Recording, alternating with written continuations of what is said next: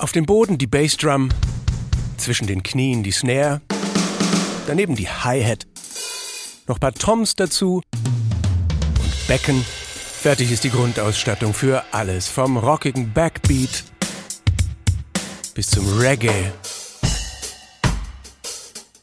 Natürlich trommeln wir schon seit Jahrtausenden bei religiösen Ritualen oder zur Kommunikation in die Ferne, aber das moderne Schlagzeug verdanken wir einem deutschstämmigen Drummer aus Chicago, William F. Ludwig. Ab Ende des 19. Jahrhunderts wurde Musik nämlich zunehmend in kleinen Bars und Tanzschuppen gespielt und da reichten weder der Platz noch die Gagen für einen Musiker an jeder Trommel, wie in Orchestern oder bei den Marching Bands in New Orleans.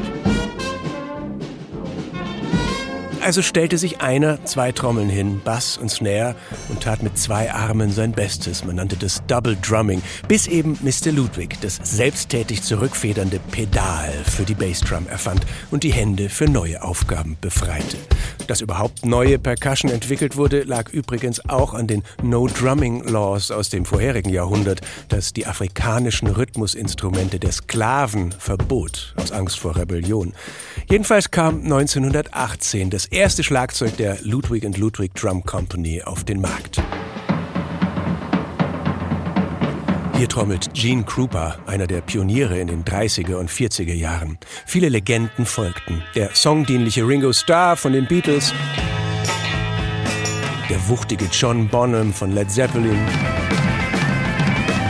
der hebelige Stuart Copeland bei The Police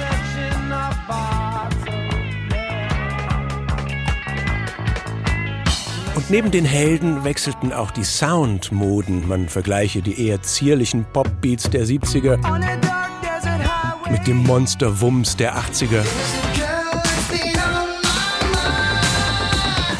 Ebenso wie die hundertteiligen Trommelburgen früherer Stockstars ist auch die etwas ermüdende Tradition des Drum-Solos zum Glück ausgestorben. Die Drummer selbst zum Glück nicht. Auch wenn die meisten Stars im Studio längst zu programmierten Beats singen, auf Tour nehmen sie doch einen leibhaftigen Schlagzeuger mit.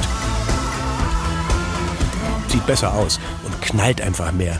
Denn ob und wie wir im Publikum mitgehen und abgehen, das entscheiden am Ende doch die Drums.